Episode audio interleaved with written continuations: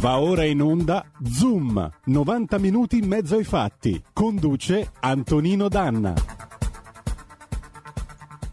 Amiche e amici miei, ma non dell'avventura, buongiorno. Siete sulle magiche, magiche, magiche onde di RPL. Questo è Zoom, 90 minuti in mezzo ai fatti. Antonino Danna al microfono con voi per questa puntata del giovedì che oggi è eh, ristretta perché alle 11.30 cederemo la linea a Fabrizio Graffione per la Lega Liguria. Cominciamo subito. Vi ricordo sempre l'appello a donare il sangue perché il sangue salva vite umane e permettetemi, oggi è il 10 giugno, 40 anni fa, l'Italia, che già aveva perso l'innocenza con il sequestro Moro, perse anche la dignità e la decenza, perché 40 anni fa a Vermicino la dignità e la decenza di questo paese sono finiti in un pozzo insieme a un bambino di sei anni che io voglio ricordare e che abbraccio il cui nome era Alfredino Rampi.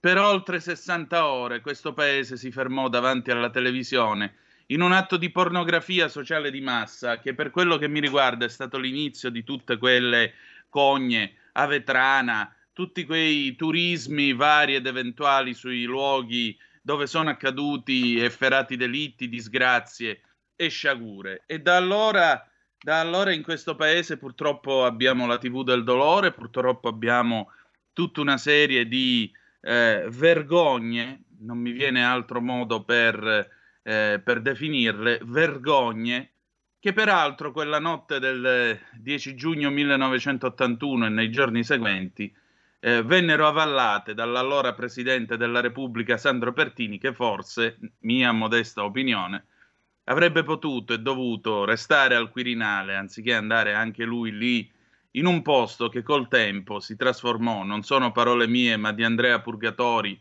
che le ha pronunciate ieri sera alla sette, in un vero e proprio circo Barnum. Questo l'ha detto anche Walter Veltroni, suo ospite, perché divenne un circo Barnum con i venditori di porchetta, con i venditori eh, di ghiaccioli, con i venditori di Coca-Cola, scirubbetta e quant'altro. Ecco, l'Italia, ribadisco, perse la decenza a Vermicino. Il nostro pensiero va alla famiglia Rampi, il nostro pensiero e il nostro affetto va ad Alfredino e proprio per ricordare tutto questo i Baustelle con Alfredo del 2008. Saluto Roberto Colombo in plancia comando e che dire di più, mandiamo il pezzo.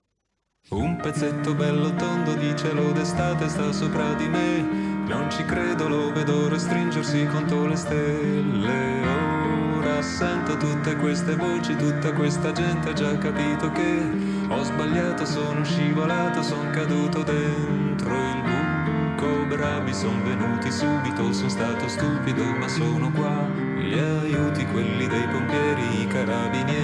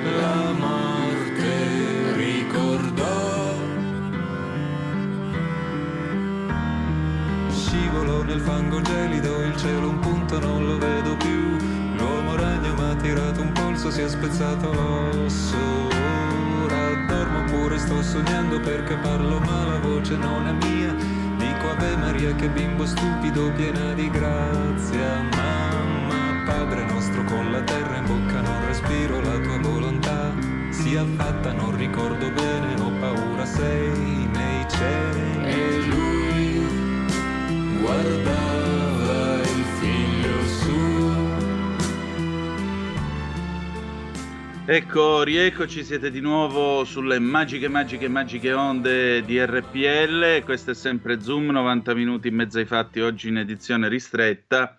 Eh, stavamo parlando appunto dei 40 anni di Vermicino mentre aspettiamo di entrare in collegamento con il nostro ospite di oggi, il collega Fabio Mendolara della Verità.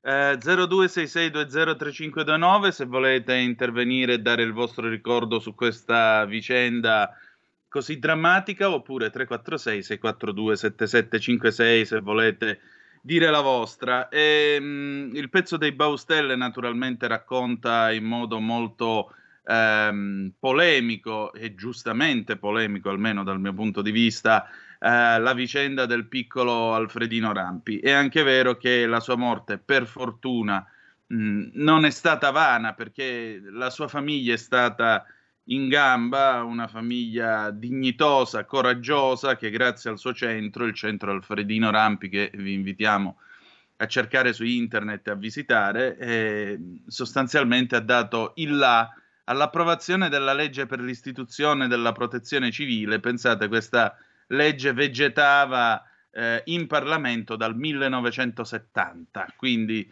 eh, ci sono voluti 12 anni quasi, 11 anni e la morte di un bambino di, di sei anni appena per poter avere la protezione civile come la conosciamo oggi e come opera mh, quest'oggi. Quindi siamo grati alla famiglia Rampi che eh, purtroppo ha dovuto vivere questa vicenda drammatica e che da questa vicenda drammatica con un senso di umanità, umanità, permettetemi di dirlo, di carità cristiana, perché mi sembra anche questo, eh, ha cercato di salvare tante altre vite umane eh, per, diciamo così, in cambio di quella di Alfredino che purtroppo non si è, non si è salvata con eh, tutto lo spettacolo, chiamiamolo così, di Vermicino. Tra l'altro, se ieri sera avete seguito Atlantide mm, del Bravo Purgatori sulla 7, sapete che poi a fine mese ci sarà la fiction eh, di Sky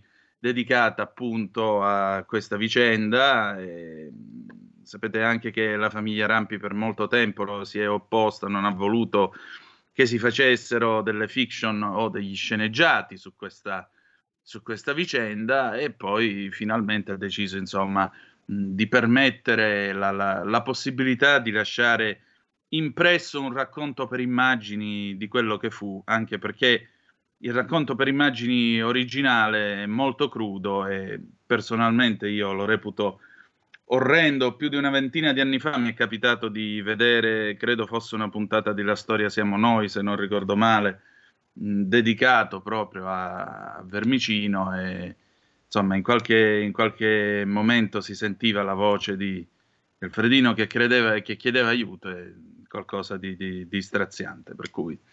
Allora, Roberto, nel frattempo il nostro Fabio Mendolara c'è? Sta arrivando? Sentiamo al momento Antonino il telefono, al telefono eh, non è raggiungibile in questo momento. Ah, ok, va bene. Allora aspettiamo, evidentemente deve aver avuto un contrattempo o qualche cosa. Di che cosa avremmo parlato con lui? Dunque, eh, Fabio Mendolara insieme a Alessandro Darold si sta occupando del caso Amara. Sapete che eh, c'è questo avvocato siciliano Piero Amara, eh, il quale mh, è, è finito al centro di tutta questa storia della presunta loggia Ungheria, presunta loggia che eh, in quanto tale avrebbe mh, combattuto, abbattuto il sistema Palamara. E tra l'altro, insomma, questo avvocato siciliano, ieri sulla verità Maurizio Belpietro, il direttore della verità, appunto si chiedeva come eh, un personaggio così abbia potuto avere, ottenere un potere del genere, ottenere anche, mh, diciamo così, entrature tali da eh, permettergli di agire all'interno di quasi tutte le procure d'Italia, addirittura tra i personaggi, insomma, legati a lui, legati eh, alle sue attività pare, pare, perché vi ripeto qui ci sono indagini in corso e come tali naturalmente dobbiamo mh, tenerci al principio di presunzione di innocenza, Eh, sentite qua che cosa scrive oggi La Verità. Giustizia in vendita. Gli affari di Paradiso si definiva umile ma gestiva 2 milioni grazie a una polizza.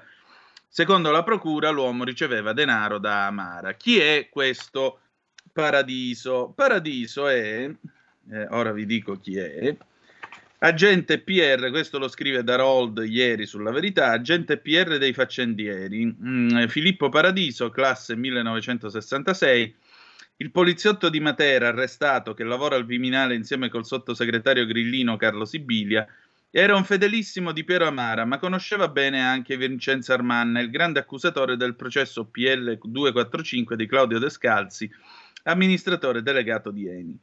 I tre, eh, quindi Paradiso, Sibilia, eh, Paradiso, Amara e eh, Armanna, mi, eh, i tre parlavano su Wicker, l'applicazione che consente messaggi criptati e non intercettabili. Lo si scopre leggendo le 306 pagine in custodia cautelare, dove emerge una rete interna alle procure di mezza Italia che passa da Trani per arrivare fino a Milano.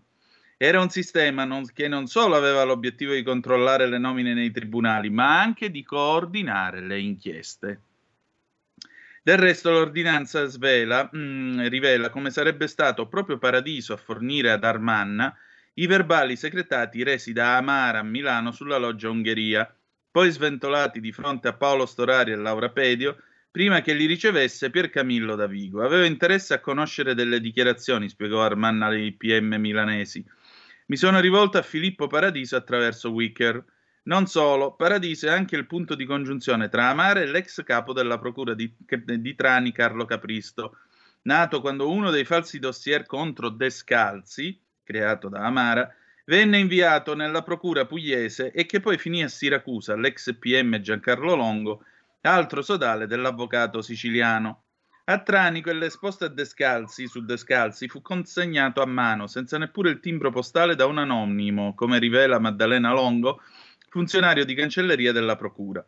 Una mossa che avrebbe garantito a Capristo l'aiuto di Amara e del suo entourage per ottenere i voti del CSM per diventare nel 2016 il nuovo procuratore di Taranto. In questi anni Paradiso, dopo la breve parentesi con il presidente del Senato Maria Elisabetta Casellati, fu subito sostituito nel 19 da Claudio Galoppi, è sempre stato considerato l'eminenza grigia del Movimento 5 Stelle. Aveva un ruolo di primo piano nel partito di Beppe Grillo, anche perché quando fu indagato il 21 maggio dopo l'arresto del procuratore di Taranto, non era stato allontanato dai grillini. Data la vasta rete di conoscenze, è stato infatti una delle anime nel dietro le quinte di Parole Guerriere, una sorta di think tank a 5 stelle dove erano di casa i vertici pentastellati, come Roberto Fico, Paola Taverna, Luigi Di Maio, Alessandro Di Battista e Nicola Morra. Antonino... Gli stessi grillini che spesso, anche tramite il fatto quotidiano, avevano attaccato Leni e Descalzi. Abbiamo un collegamento. Ma oltre alla politica, l'ospite. Paradiso era una pedina fondamentale di Amara. A spiegarle Giuseppe Calafiore, ex socio dell'avvocato siciliano, in uno degli interrogatori di fronte ai magistrati romani. Amara utilizzava Paradiso per fare il relation man. Paradiso andava a cena con diversi membri del CSM, lo utilizzava e lo pagava. Gli dava anche la carta di credito a questo Paradiso. Secondo Calafiore, infatti, il poliziotto del Viminale veniva di fatto mantenuto dall'avvocato siciliano. Lavorava cioè come applicato politico al Ministero degli Interni e quindi lei si immagini uno che guadagna sono forse 1500 euro, 2000 euro al mese, che vive a Roma tutte le sere a cena con chiunque, cioè come fa? È tecnicamente impossibile. Una volta l'ha foraggiato davanti a me in studio e gli ha dato 2100 euro. La stessa moglie di Paradiso, Lucia Giuliano, era retribuita da un consorzio, proiezione della società Tecnomec che fatturava Eni e Ilva e i cui affari erano seguiti da una società dell'avvocato di Augusta. Amare e Paradiso parlavano tramite l'applicazione Wicker. A, rileva- a, rivelarlo è proprio il poliziotto in un verbale del 2 febbraio del 2020, dove di fronte a Paolo Storari e Laura Pedio nell'inchiesta sul falso complotto Eni dice ho conosciuto Pieramara nel periodo in cui sono stata assegnata al ministro Saverio Romano, di cui Amara era molto amico. Paradiso a Milano racconta anche la sua storia, una lunga carriera nella Polizia di Stato dal 1985 al 2004, dove ricopre il grado di assistente. Ma poi, a seguito di una terribile esperienza giudiziaria, Antonino... ho scelto di non tornare nel servizio attivo e sono sempre stato comandato presso varie segreterie particolari di alcuni ministeri. Abbiamo Fabio Mendolara in collegamento. Come scusa? Abbiamo in collegamento Fabio Mendolara. Oh, benissimo. Buongiorno Fabio, ben trovato. Buongiorno, buongiorno. Ben trovato. Io stavo leggendo ai, agli ascoltatori il pezzo che ha scritto ieri Alessandro Darold dove tracciava eh, un breve ritratto di Filippo Paradiso, di Paradiso. il funzionario che lavorava con eh, Sibilia al Viminale. Sibilia comunque non c'entra niente in questa storia e eh, in quanto tale era l'uomo di Amara perché aveva la possibilità di, a quanto pare, muoversi certo. all'interno di quasi tutte le procure italiane, tranne una che però non ha abboccato, quella di, di Potenza, o mi sbaglio? Assolutamente sì. Eh, lui ovviamente ci proverà anche oggi perché si svolgerà l'interrogatorio di garanzia in carcere a Potenza e così come ha fatto con tutte le procure d'Italia cercherà di riempire i soliti 10-20 verbali Uh, per diciamo, portare a, per, per, mano i pubblici ministeri uh, dove vuole lui. Uh, la cosa diciamo, non gli è riuscita già precedentemente eh, e quindi così come era accaduto eh, con le procure di Roma e di Messina per il sistema Siracuso, Siracusa è, è, è scivolato anche a Potenza ed è la seconda volta che finisce eh, in un carcere.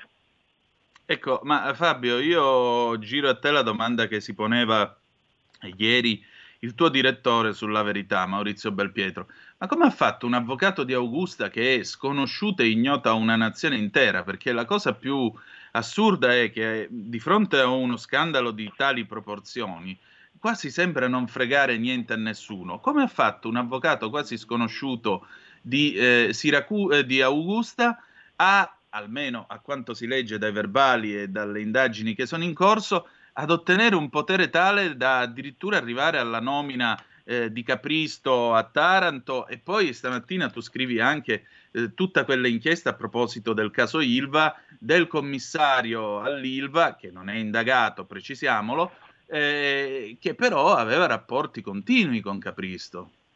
Cioè, come ha fatto questo ad avere questo potere? Va, ha capito diciamo, a livello professionale dove inserirsi, dove, dove erano le maglie più larghe. Eh, ha capito che eh, lavorare per le aziende, per grosse aziende, magari aziende di Stato, eh, per risolvergli i problemi non in uh, modo, come dire, uh, sempre eh, trasparente o, o canonico eh, pagava. Eh, questo lo ha dimostrato in diverse procure d'Italia. Eh, la, la, stessa situazione che aveva creato a Taranto, dove eh, era riuscito a piazzare il procuratore della Repubblica, l'aveva creata anche a, a, a Gela. Diciamo che ad Amara piaceva vincere facile in tribunale, quindi eh, riuscendo a muovere pedine sullo scacchiere giudiziario a suo piacimento, eh, ovviamente poi trovava la strada spianata. E, quello che dici tu, cioè, è, è provato, insomma, cioè, eh, ad Amara da semi sconosciuto Uh, forse uh, riusciva proprio perché semi sconosciuto eh, la, la, la, differenza con Nicoletti, che era il consulente ambientale per l'ILVA, eh, la sottolineano i magistrati di Potenza, cioè mentre Nicoletti era un presenzialista, andava ai tavoli della prefettura, addirittura dicono che Uh, c'è un colonnello dei carabinieri che all'epoca era il comandante provinciale di Taranto che dice uh, che questo Nicoletti eh, era così presente che sembrava sostituire addirittura il, il commissario dell'ILVA. Eh, e invece Amara non si vede mai, Amara si muove nell'ombra e però quando si muove eh, poi ottiene i risultati. Certo, chiaramente. E questo però mm, mi induce anche a un'ulteriore riflessione. Intanto ti volevo chiedere qual è secondo te ora il fronte più scottante di questa indagine dal quale potremmo avere ulteriori e, e clamorose rivelazioni, come si suol dire. La seconda cosa che ti chiedo, ma a questo punto com'è che dobbiamo rifondare la magistratura? Perché eh, quanto eh, questo sistema può aver infettato il, il, potere giudiziario. Perché ribadisco, qui non è che stiamo dicendo che i giudici sono tutti corrotti e venduti, assolutamente no, nessuno lo pensa. Però è chiaro che nel momento in cui la magistratura si trova un cancro del genere, accertato che esso sia un cancro del genere, eh, con la presunta loggia Ungheria che ricorda tanto i tempi della P2, eh, con tutti questi scandali che ruotano attorno al petrolio e pare di essere appunto dentro petrolio il romanzo di Pasolini. Insomma, cosa dobbiamo fare per riuscire a fare pulizia? Tra l'altro sorprende il fatto che il Presidente della Repubblica in tutto questo non abbia battuto un pugno sul tavolo. Almeno a me non pare di averlo sentito. Ma allora parto dalla prima domanda. Eh, sì. C'è un fronte aperto che eh, stiamo tutti dimentic- dimenticando, che è quello di Perugia, perché eh, Amara è indagata a Perugia eh, e lì eh, sono finite le sue dichiarazioni sulla loggia Ungheria. Ecco, capire eh, di cosa si tratti effettivamente rispetto a quello che è il racconto di Amara eh, è un passaggio interessante. A Potenza non, non immagino diciamo, sviluppi clamorosi, anche perché eh, i magistrati prenderanno con le pinze quello che andrà a rivelare oggi Amara, eh, al più, visto che ci sono 11 indagati, potrebbe cambiare la, la, la, diciamo la, posizione di qualcun altro eh, leggendo le carte ci sono già delle posizioni abbastanza scomode per le quali i PM avevano anche chiesto l'arresto o, o comunque delle misure cautelari che poi sono state non accolte dal GIP. Eh, certo. Veniamo invece al cancro nella magistratura che è un problema che ci portiamo dietro da tantissimo tempo. Io eh, come dire, ho avuto la fortuna sfortuna di mettere le mani su eh, trame strane che coinvolgevano i magistrati eh, già abbastanza presto, come dire, durante la mia uh, professione. E voglio ricordare che nel 2006, sempre a Potenza, uh, ci fu un'inchiesta che partiva dalla Calabria uh, del PM De Magistris, denominata Toghe Lucane, eh, Lucane, sì. che portò diciamo, a, a scoperchiare Uh, già in quel momento le lobby uh, e i cartelli uh, che si muovevano all'interno delle, delle, procure e dei tribunali, con addirittura intrecci con il mondo bancario e finanziario dove il presidente del tribunale di Matera dell'epoca riusciva ad ottenere mutui da, da, da, capogiro con un'ipoteca su una casa diroccata in, un, in una campagna eh, abbandonata. E, quindi sono almeno 15-20 anni che eh, ci sono degli alert qua e là in Italia eh, che avrebbero dovuto far muovere già prima eh, Na- Napolitano e, e, adesso anche eh, Mattarella. Mattarella. Ti chiedo scusa un attimo ricordare... Fabio, 30 secondi di pausa e torniamo sì. subito, scusami un attimo. Bene. Il futuro appartiene a chi fa squadra. Le radio italiane si uniscono per giocare la partita da protagoniste. Nasce l'app Radio Player Italia. 140 stazioni in una sola rete. Scegli la tua preferita e ascolta il suono perfetto del digitale. Gratis, senza registrazione, senza interruzioni, compatibile con tutti i device. Le notizie, la compagnia, la musica scelta da chi la ama, la conosce e la vive. Scarica Radio Player Italia. Il futuro batte con la radio nel cuore. Anche RPL è disponibile su Radio Player Italia.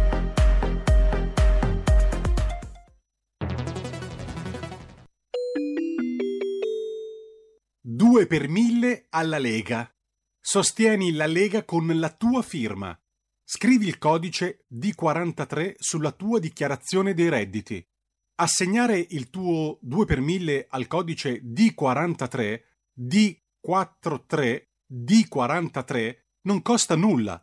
Aiutaci ad aiutarti. Il tuo supporto è prezioso. Ricorda, D43 per il tuo 2 per 1000 alla Lega di Salvini. Stai ascoltando RPL. La tua voce libera, senza filtri né censura. La tua radio. E rieccoci, siete di nuovo sulle magiche, magiche, magiche onde di Zoom. Antonino Danna e eh, Fabio Mendolara della Verità al microfono. Fabio, appunto, stavamo parlando di interventi che non ci sono stati da parte del Colle in tema di magistratura, né da parte di Napolitano, tu ricordavi il 2006 con le interviste di Toghe Lucane, né adesso da parte del presidente Mattarella. E dobbiamo dire anche che probabilmente Napolitano ci, dire, ci sguazzava bene in, uh, in quelle vicende che, che, coinvolgevano i magistrati. E bisogna ricordare anche un altro caso che riguarda Catanzaro, eh, con uno scontro violento tra due procure, quella di Salerno e quella di Catanzaro, eh, dove la ebbe, ebbe, la meglio la procura di Catanzaro nonostante fosse fuori competenza territoriale. Cos'era accaduto? Un cortocircuito davvero da far venire i brividi. Eh, da Salerno indagavano alcuni magistrati di Catanzaro perché erano competenti a livello di territorio e di funzioni. Dopo una perquisizione Catanzaro probabilmente si sono accorti che eh, si sarebbe scoperchiata più di qualche pentola, uh, fanno una contromossa e pur essendo fuori competenza uh, perquisiscono a loro volta i magistrati di Salerno. In, a quel punto il Colle sarebbe dovuto intervenire e invece non, non, non fece nulla alla fine trasferirono i due magistrati di Salerno che indagavano legittimamente eh, e eh, hanno pagato per tutti. Chiusa la storia, eh, scopriamo dopo dieci anni che eh, effettivamente eh, c'erano stati dei, degli intrecci tra la Procura di Catanzaro e il Colle, telefonate con, partite dalla Procura Generale di Catanzaro verso il, il Colle e, eh, che sono ancora oggi tutte da, tutte da, da spiegare. Uh, ma il cancro nella magistratura riappare non con Amara, ma con uh, ancora una volta indagini della Procura uh, di Salerno e della Procura di Potenza due anni fa con arresti in Calabria e in Puglia, sempre per corruzione in atti giudiziari, eh, è un'inchiesta di Salerno molto importante che coinvolge sempre magistrati calabresi che è ancora in, in fase di indagine e che riguarda uh, una decina di magistrati calabresi anche per reati gravissimi come quello di associazione di stampo mafioso. Uh, quindi ci sono due, dire, uh, due punti focali che, hanno, dire, che, che, che, stanno aprendo uno squarcio eh, penale interessante eh, e che va a completare l'altro squarcio oh, interessante che però non è, non è, penale ma è politico eh, che si è aperto con le chat di Palamara. Certo. Esattamente, ma a questo punto non sarebbe il caso, la Lega ha presentato dei referendum eh, in tema di magistratura, non sarebbe il caso di pensare a una nuova riforma della magistratura da parte della politica di questo paese, visto che a maggior ragione abbiamo adesso un governo cosiddetto di unità nazionale, quindi potrebbe essere una riforma condivisa da tutte le parti politiche. Ma sicuramente il, io mi chiedo soltanto se il momento non sia uh, particolarmente pericoloso, perché abbiamo visto, insomma, la storia ci insegna, soprattutto quella di Berlusconi, che quando si vuole andare a toccare la magistratura poi si muove una macchina che uh, reagisce in un modo forte. Ne sa qualcosa Clemente Mastella che fu costretto uh, alle, alle, dimissioni perché era, all'epoca c'era il governo Prodi, se non sbaglio, Uh, cadde il governo perché si erano insomma, mossi alcuni meccanismi che volevano una riforma della, della, della magistratura. Uh, non parliamo di Berlusconi che diciamo, ha, ha, subito uh, decine e decine di procedimenti penali, alcuni addirittura davvero incredibili. E in questo momento la magistratura è molto debole anche per quello che è emerso dalle, dalle chat di Palamara. Uh, ma ho paura che eh, ci, essendoci alcune correnti in cerca di riscatto, uh, con nuova, un nuovo tentativo di uh, rimettere dire, la, la, la, giustizia in regola, si possa muovere di nuovo un, una, una, macchina che potrebbe, potrebbe, potrebbe, creare qualcosa di, come dire, non voglio usare una parola troppo, troppo forte, però è quella che mi viene in mente in questo momento, qualcosa di, di, di sovversivo, perché uh, ogni volta dire, uh, è, stata, è, stato così. leggere gli avvenimenti passati a distanza di anni e verificare poi come sono andate a finire quelle inchieste che hanno scosso i governi o addirittura li hanno mandati a casa e oggi non mi fa venire altre parole in, in mente, insomma. È mm. l'unico modo per descrivere quelle, eh, quegli attacchi che ci sono stati da, da, dalla parte di diverse procure d'Italia, sempre collegate agli stessi meccanismi, agli stessi ambienti, agli stessi eh, circuiti parapolitici, diciamo così. Ma quindi ci vorrebbe un governo col 51% dei voti in Parlamento per fare una riforma del genere? Perché immagino che Draghi, sebbene sia fuori dai giochi partitici, a questo punto non avrebbe la base per farlo. Ma voglio, fa- voglio usare diciamo, un tono ironico, diciamo così, eh, facendo una battuta Uh, si sono dati diciamo così, dei, poteri, dei superpoteri per la gestione dell'emergenza Covid, eh, l'altra grande pandemia nella giustizia ci vorrebbe un supercommissario uh, intoccabile che diciamo uh, al di sopra delle parti e che non può essere come dire, poi aggredito dalla magistratura. Certo, chiaramente, qui addirittura siamo a questo. Del resto, la buonanima di Cossiga lo disse: no? se vuoi governare in Italia, devi avere alla tua parte la magistratura. Ribadisco, qui non stiamo dicendo che la magistratura fa schifo e di parte o quant'altro, stiamo dicendo che a petto di tanti giudici che fanno il loro mestiere con onore e dignità, purtroppo all'interno della magistratura c'è gente che eh, probabilmente, sulla base di quello che eh, le indagini ci stanno dicendo, non si è comportata con altrettanta correttezza e terzietà come gli viene richiesto eh, dalla, dalla, Costituzione stessa. Ehm, insomma, eh, io tra l'altro ieri sera guardavo la, Nicola Gratteri eh, alla, alla, dalla Gruber, eh, lui diceva io non piaccio perché dico sempre la verità e non appartengo a correnti. Potrebbe essere lui un super commissario così, secondo te? Ah, è possibile, insomma, poi oltretutto la, la, la, politica più di una volta l'ha quasi assaggiata, eh, ma, ma, come Gratteri ce ne sono tanti, è, è qualcosa che ribadisce sempre anche eh, Sabella che si è mantenuto distante dalle correnti. Sì. Il problema è che poi questi magistrati eh, vengono isolati dalla, da, da, da, altri, dalla magistratura e quindi eh, non fanno carriera né eh, all'interno del meccanismo giudiziario né a livello politico. Esattamente. Fabio, grazie del tuo tempo e grazie di essere stato con noi oggi qui a Zoom. Grazie a te e ai tuoi radioascoltatori. Grazie ancora, ti aspettiamo ancora una volta, seguitelo sulle colonne della verità dove si sta occupando appunto del caso Amara. Grazie ancora, ciao. Grazie a te. Eh, ciao, ciao. E allora, e adesso, ladies and gentlemen, eh, come ogni giovedì abbiamo con noi sempre dalle colonne della verità e sempre attenta, precisa e puntuale in tema di salute e eh, benessere, niente po' di meno che Gemma Gaetani, la ragazza di campagna. Andiamo con la sigla ed entriamo in contatto direttamente con lei.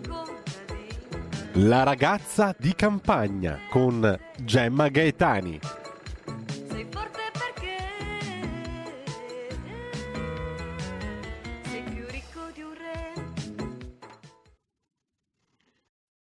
Oh, e allora la potete vedere su radiorpl.it oppure sulla nostra pagina Facebook e il canale YouTube. Io do il benvenuto direttamente dalle pagine della verità a Gemma Gaetani. Bentornata e bentrovata Gemma, ciao. Ciao, buongiorno Antonino, bentornato a te e bentrovato a te. E Grazie. ai Grazie. E allora Gemma, tu sulla verità lunedì nel tuo spazio salute e benessere eh, hai scritto un altro interessante articolo, lunga vita all'intestino solo se abitato dai batteri buoni, probiotici, prebiotici, streptococchi e bacilli, lieviti e alimenti fermentati alla scoperta dei microorganismi che ci fanno digerire tutto o quasi. Molto interessante direi, anche se apparentemente può sembrare eh, diciamo così, un po' ostico per i nostri ascoltatori. In realtà è quello che ci aiuta a mandare giù. Sì, allora è un argomento un po' complesso, infatti gli abbiamo dedicato due puntate, quella di questo lunedì e poi ci sarà la seconda puntata il prossimo lunedì. Però eh, un, sono argomenti secondo me molto importanti da, da conoscere, eh, a, anche io sono arrivata diciamo così a divulgarli perché ero curiosa di conoscerli, proprio perché tutti possiamo avere diciamo problemi digestivi, problemi intestinali e così via e cerchiamo magari dei delle cure eh, che in realtà eh, vanno a tamponare, ad eliminare dei sintomi che però dipendono da uno squilibrio del microbiota. E allora bisogna diciamo cominciare eh, dall'inizio e capire che cos'è questo microbiota e come funziona. Allora, eh, appunto, mh, abbiamo anche sentito parlare tanto, io vedo molte pubblicità eh, che riguardano i eh, probiotici. E i prebiotici e questo manda un po' in confusione perché dice innanzitutto cosa, si dice che cosa sono questi biotici, poi qual è la differenza tra i pre e i pro. Allora, si fa presto a spiegarlo. Il microbiota intestinale è una comunità eh, microbica di microorganismi che vive all'interno non solo del nostro intestino, ma di tutta una serie di ehm, luoghi proprio del nostro corpo. C'è il microbiota della pelle, c'è il microbiota del cavo orale, c'è il microbiota del tratto urogenitale e così via. E sono tutti microbioti collegati, però va anche detto che ognuno, in ogni luogo c'è una sua particolarità. Quello, per esempio, del microbiota intestinale ha delle eh, mh, dei batteri che vivono eh, all'inizio dell'intestino, altri eh, più in fondo, insomma è una, uno, un'organizzazione, una vera e propria organizzazione molto complessa che noi oltretutto ignoriamo. Riassumendo, il, eh, si chiama microbioma l'insieme delle specie che costituiscono il micro, microbiota, diciamo così la loro anagrafe, chiamiamola così. Si chiama invece microbiota questo insieme di microorganismi. Che cosa fanno questi microorganismi? Innanzitutto nutrono la nostra mucosa intestinale. Una buona mucosa intestinale garantisce una eh, salute delle pareti intestinali e questa non è ehm, come possiamo dire, non sono vezzi perché esistono per esempio della, delle patologie, c'è cioè per esempio la sindrome dell'intestino gocciolante, si chiama così, che cosa significa? Significa che una mucosa che non è equilibrata eh, a un certo punto inizia a erodere proprio la parete intestinale quindi c'è un, un travaso, diciamo, che non ci dovrebbe essere di sostanze che noi dovremmo invece digerire direttamente.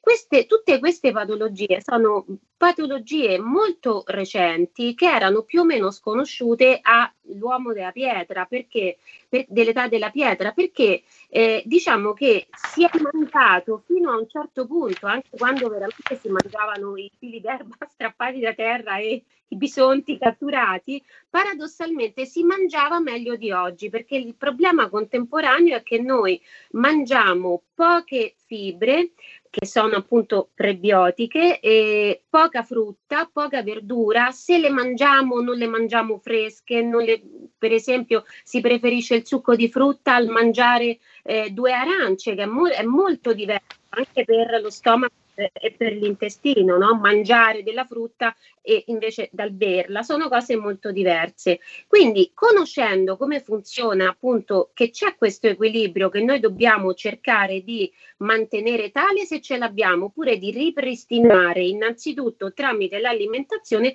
ci può aiutare a eh, arrivare a quella che si chiama eubiosi, perché quest- tutte queste patologie, quella che abbiamo citato prima, ma anche tante altre, anche alcune che non sono vere e proprie patologie, ma episodi, per esempio il gonfiore, eh, andare troppo in bagno, andarsi troppo poco, no? sono tutti, possono essere anche episodi, però dipendono proprio da quello, un po' come se fosse un pentolone il nostro intestino nel quale noi mettiamo delle cose in, in, in quasi e chimicamente appunto reagiscono. Quindi i probiotici, noi abbiamo parlato questo lunedì dei probiotici, il prossimo dei prebiotici. Che sono i probiotici? Sono i cosiddetti batteri buoni del microbiota. Siccome noi non mangiamo più cibi fermentati naturalmente, per esempio, noi beviamo il vino di produzione industriale, è diverso dal vino fatto in casa con le proprie uve consumate, consumato poi durante appunto la stagione invernale e che poi appunto quando si fa quello nuovo si lascia eh, acidificare e diventare aceto, anche quell'aceto no, che mangiavano, che, che usavano 200 anni fa era diverso da quello che compriamo oggi noi al supermercato. Quindi alcuni, eh, mh, alcune specie, appunto, soprattutto eh, bacilli, eh, si trovano all'interno di alimenti che noi dobbiamo riscoprire e sono fondamentalmente gli alimenti fermentati.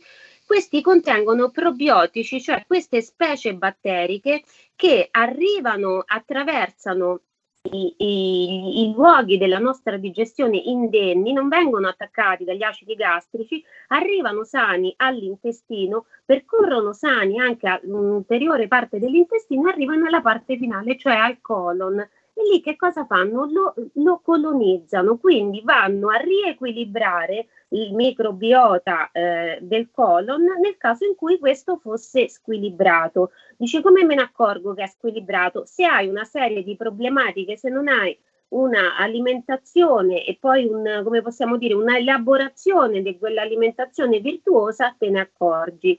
Questi eh, probiotici li troviamo, per esempio, all'interno, sono quelli che una volta si chiamavano i fermenti lattici, dopo si è scoperto, perché questi sono, sono studi molto recenti, che sono iniziati negli anni 90, si è scoperto dopo e, e oltretutto non c'è ancora, diciamo, ehm, non è un giudizio assoluto, cioè alcuni dicono che è così, altri che non sia così. Comunque la teoria più ehm, accreditata è che i fermenti lattici dello yogurt non arrivano fino al colon, ma ci arrivano per esempio quelli del kefir, perché sono ceppi diversi. Il kefir in realtà nient'altro è che uno yogurt appunto eh, di origine caucasica no? e che soltanto adesso è stato introdotto, soprattutto da poco è stato introdotto, lo troviamo anche al supermercato, ma si può fare per esempio anche in casa, acquist- si può fare in casa già lo yogurt acquistando appunto i, i fermenti che adesso sono in polvere anche in farmacia e si può fare in casa il kefir acquistando questi granuli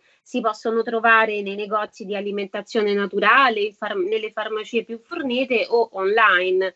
Eh, e per esempio già mangiare ogni giorno, fare merenda con una tazza di uno yogurt o di una kefir fatti in casa è diverso dal fare merenda con una eh, merendina di produzione industriale carica di zuccheri. Perché? Proprio perché quegli alimenti trasporteranno nel nostro intestino quelli che vengono chiamati batteri buoni, perché il microbiota appunto ha un equilibrio, se alcune specie, per esempio, quando si dice la, la candida, che è una candidosi, è una questione che riguarda soprattutto le donne. Molto spesso la candidosi ha, un, vaginale, ha un'origine a monte, cioè all'interno del, dell'intestino e poi da lì passa diciamo ad altri, ad altri luoghi. Perché? Perché la candida, il batterio della candida vive nel nostro intestino, però deve, diciamo, ehm, deve viverci fino a un certo punto, cioè ce, ce, ne devono essere pochi esponenti. Se noi non abbiamo i cosiddetti batteri buoni, i batteri cattivi, come per esempio quello della candida, proliferano e, e ci portano danni a vari luoghi appunto della, del nostro organismo. E pensa che ci sono degli studi addirittura recenti, mh, si fa sempre più, più, mh, eh, più, strada questa idea che addirittura eh, la, la salute mentale, l'umore, possano essere determinati dalla salubrità del microbiota intestinale. E non sono ipotesi così eh, peregrine, proprio perché c'è un collegamento, si chiama asse intestino-cervello, c'è un collegamento diretto fra i due e quindi è plausibile che uno squilibrio del microbiota intestinale possa portare problemi addirittura di eh, natura psicologica, insomma psichiatrica, però problemi invece che sono ancora più sotto i nostri occhi, per esempio si dice che l'assunzione di probiotici così come di prebiotici che poi entrano in sinergia i due, serva per esempio a prevenire dal tumore del colon retto, perché molte volte i, anche il tumore del colon retto può dipendere da uno squilibrio microbiotico sconosciuto e che noi ci teniamo nell'intestino per 30 anni e che a un certo punto sfocia, un po' come la goccia che scava la pietra, un, un, un microbiota che funziona male, appunto rovina la mucosa, rovina le pareti e ad un certo punto momento l'organo non, eh, non resiste più e si ammala. Quindi noi consigliamo questo, di sperimentare per esempio di fare in casa, ora non diciamo di mettersi a fare le birre artigianali in casa o il vino in casa perché certo abitando in città poi è qualcosa, anzi sarebbe anche rischioso perché finché uno ha la cultura contadina eh, che, che, sa fare, sapeva fare e sa fare queste cose è un conto.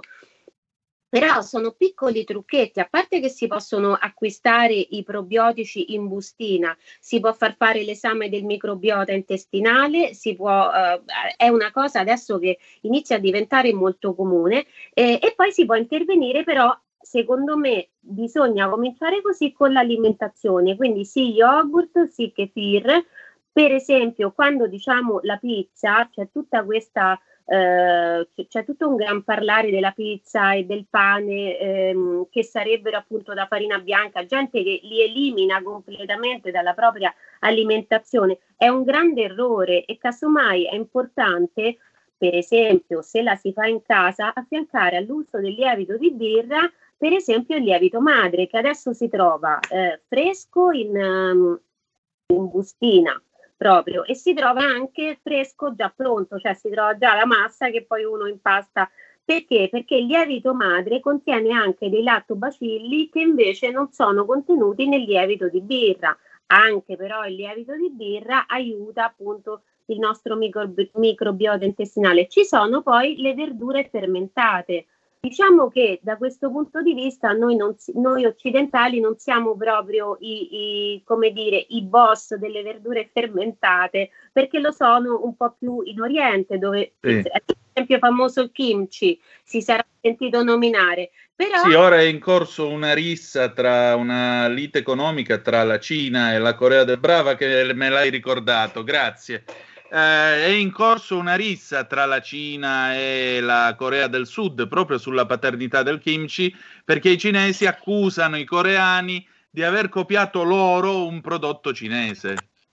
Eh, guarda, qui la questione è la Cina molto spesso va a dire che il Giappone gli ha rubato la, so, la pasta, cioè va, la Cina va, secondo me, oddio, tutto può essere.